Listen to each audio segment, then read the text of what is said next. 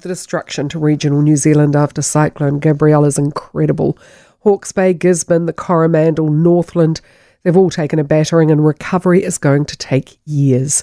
We also need to have a serious discussion about infrastructure in this country and how we rebuild to future proof for the next generations.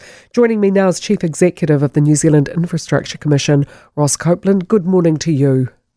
Good morning, Jerry. So the $250 million, that won't be the end of it, that's the start. Is it a good start? Yeah, I mean, it's pragmatic, um, Kerry, but I guess firstly, just really like to acknowledge the great work that the response crews are doing out there trying to look after New Zealanders. Um, there's been a hell of a lot of loss of life and, and property damage and so on. So, you know, thoughts firstly are with them and, and making sure that that 250 million goes to the right places just to keep those initial crews really busy because, I mean, mm. that's the critical thing right now is getting boots on the ground and, and getting into the recovery phase. Have we got the people to be able to rebuild? Yeah, well, it's it's been a, a, tough couple of years on yes. the resource front for New Zealand. You know, we've seen um, massive growth coming out the back of really low interest rates, uh, along with a, a, historically very high infrastructure pipeline um, you know, we, we track that at the Commission, and, and currently we're looking at about $78 billion in that infrastructure pipeline over the five years ahead. So that, that's the record for New Zealand, um, and that does put a lot of pressure on labour markets. So when labour markets are tight, naturally it becomes quite difficult to have that extra capacity you need to respond to events like this. Yeah. Um, and saying that, you know, there are um, resources can always be made available and redeployed, and a lot of New Zealand's, you know, councils, local government, um, our big contracting firms, you know, and electricity distribution and so on, have the ability to move resource around, and we're seeing that, you know, the yeah. leaders are really stepping up and making those calls and getting people to where they're needed. We are. I mean, when you look at the devastation, are some roads going to have to be declared non viable and alternate routes found? Is it going to be that big that we're basically starting starting back at the drawing board? Yeah, I, I, don't know that we'll be redrawing the survey boundaries of New Zealand. You know, we've got the sort of fundamental right to be able to access property.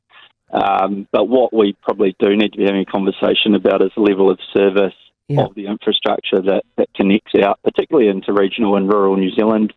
You know, there'll be some real tough calls to be made around which bridges are replaced. You know, how many residents is that particular infrastructure asset serving? How do we pay for it long term? Uh, what are the you know standards that, that would be necessary to consider? Um, should we actually be fording uh, small creeks rather than building bridges over them? All those kinds of conversations are likely mm. to happen as you get to the edge of infrastructure networks, where the, the use of the asset decreases. Um, you know, through through lower density, but rural New Zealand is still a massive part of our economy. Yeah. Uh, we still need to be able to connect it back to our port sector to actually export goods to market you know, New Zealand largely has a sort of export uh, led economy, and, and that's going to continue. So the, the importance of a strategy that connects rural and regional New Zealand uh, to markets is something that you know transport planners and so on really need to be mindful of. The um, I heard Stephen Joyce, and of course he has the experience of Christchurch and Kaikoura, and he was saying that Waka Kotahi's probably not the right people to be doing the roads because their focus has not been on roading over recent years, and that a lot of the people who would know about roading have gone elsewhere. Yeah, I mean, uh, a challenging time for, for Kotahi to balance all of the expectations that are coming their way. Um, obviously, the government sets the policy direction through the GPS for land transport, and they're required to respond to that. So, you know, as new transport activity classes are introduced, uh, as aspirations around, you know, mitigating the effects of climate change from transport start to play a greater prominence, they have to respond to that. So, you know, I have some sympathy uh, for the for the leadership team there and the task that they're faced with, which is balancing all of those priorities in a world where there's greater and greater expectation and there's no yeah. more money. Is this an opportunity to get to do things right and to future proof, just as our forebears, you know, gave us uh, an infrastructure to, to inherit? We can do that for the next generation. Totally. I mean, we, I'm very optimistic that we'll sit down through this exercise, and certainly for the commission, we're really interested in what, what comes next. You know, yeah. we're we're obviously trying uh, to let the recovery teams do their good mahi now. Yep. But we're really interested in the next phase of saying, well, you know, what is the right level of service to build back to? You know, should uh, we actually have a more systematic approach to identifying risk around the country?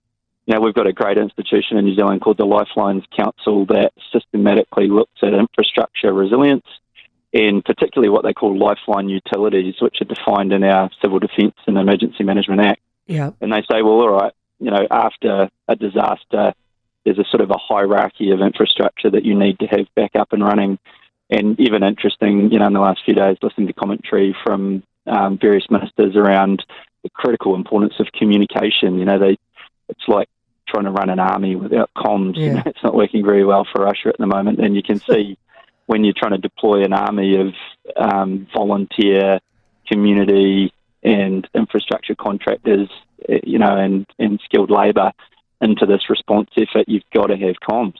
Yeah. So, what does an integrated uh, infrastructure strategy look like? And I say integrated quite deliberately because you can't have water networks without electricity. You know, you can't run the pumping systems and so on without comms because the SCADA systems that operate the pumps rely on communication technology. So we're, we're, we're sort of dealing in this issue of what we call network convergence or the coming yep. together yep. of all of these critical infrastructure networks, including transport, uh, as a real underpinner, but all of these others are equally important. And I think the thing we're really interested in is, you know, and we did this work through the National Adaptation Plan last year, um, one of our good people was involved in developing some of the recommendations for infrastructure. And one I really liked was this idea that infrastructure providers will publish the resilience levels yeah. that communities can expect from their particular infrastructure network. So what that allows us to do as New Zealanders is make our own plans accordingly. You know, if the water nice. network has the yeah. potential to be out of action for two weeks, you can make your own, you know, preparation around the house. Okay, we're going to use 10 litres per day per person there's four in our household, you got two weeks of storage, and you know what you need to prepare for. I think that the challenge we've had is that you know the average person on the street doesn't know when the telecommunications might be up and running. You know, we don't quite know when we'll have fuel supplies restored or um, you know when the electricity might be back on, and so it's very hard to prepare accordingly. So there's a lot of this. I think there will be some really strong lessons that we learn from this that we can bring forward into our planning. Good Lord, personal responsibility. What a wonderful, wonderful, wonderful opportunity for New Zealanders as well to work with, you know, authorities and work with those who are providing the infrastructure to have their own personal plans for their own households. It is, you know, it's Yeah. starting to join the dots. You know, we've seen, um, you know, civil defence having, you know, campaigns, public awareness campaigns about earthquakes in the past.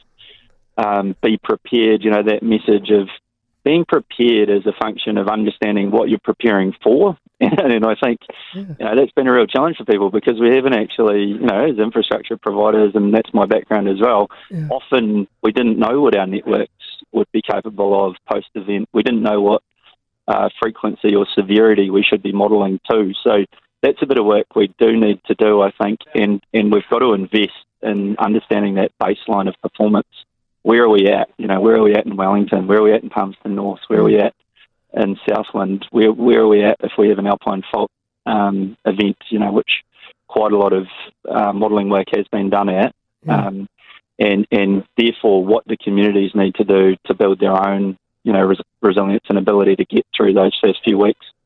Fantastic. Great. Lovely to hear from you. Thank you, Ross Copeland, Chief Executive of the New Zealand Infrastructure Commission. I love this. Rather than us sitting there going, well, you fix it, you make it happen, community by community can look at what has been provided and what emergency supplies need to be there in the case of a 1 in 100 weather event, which seem to be happening every six months.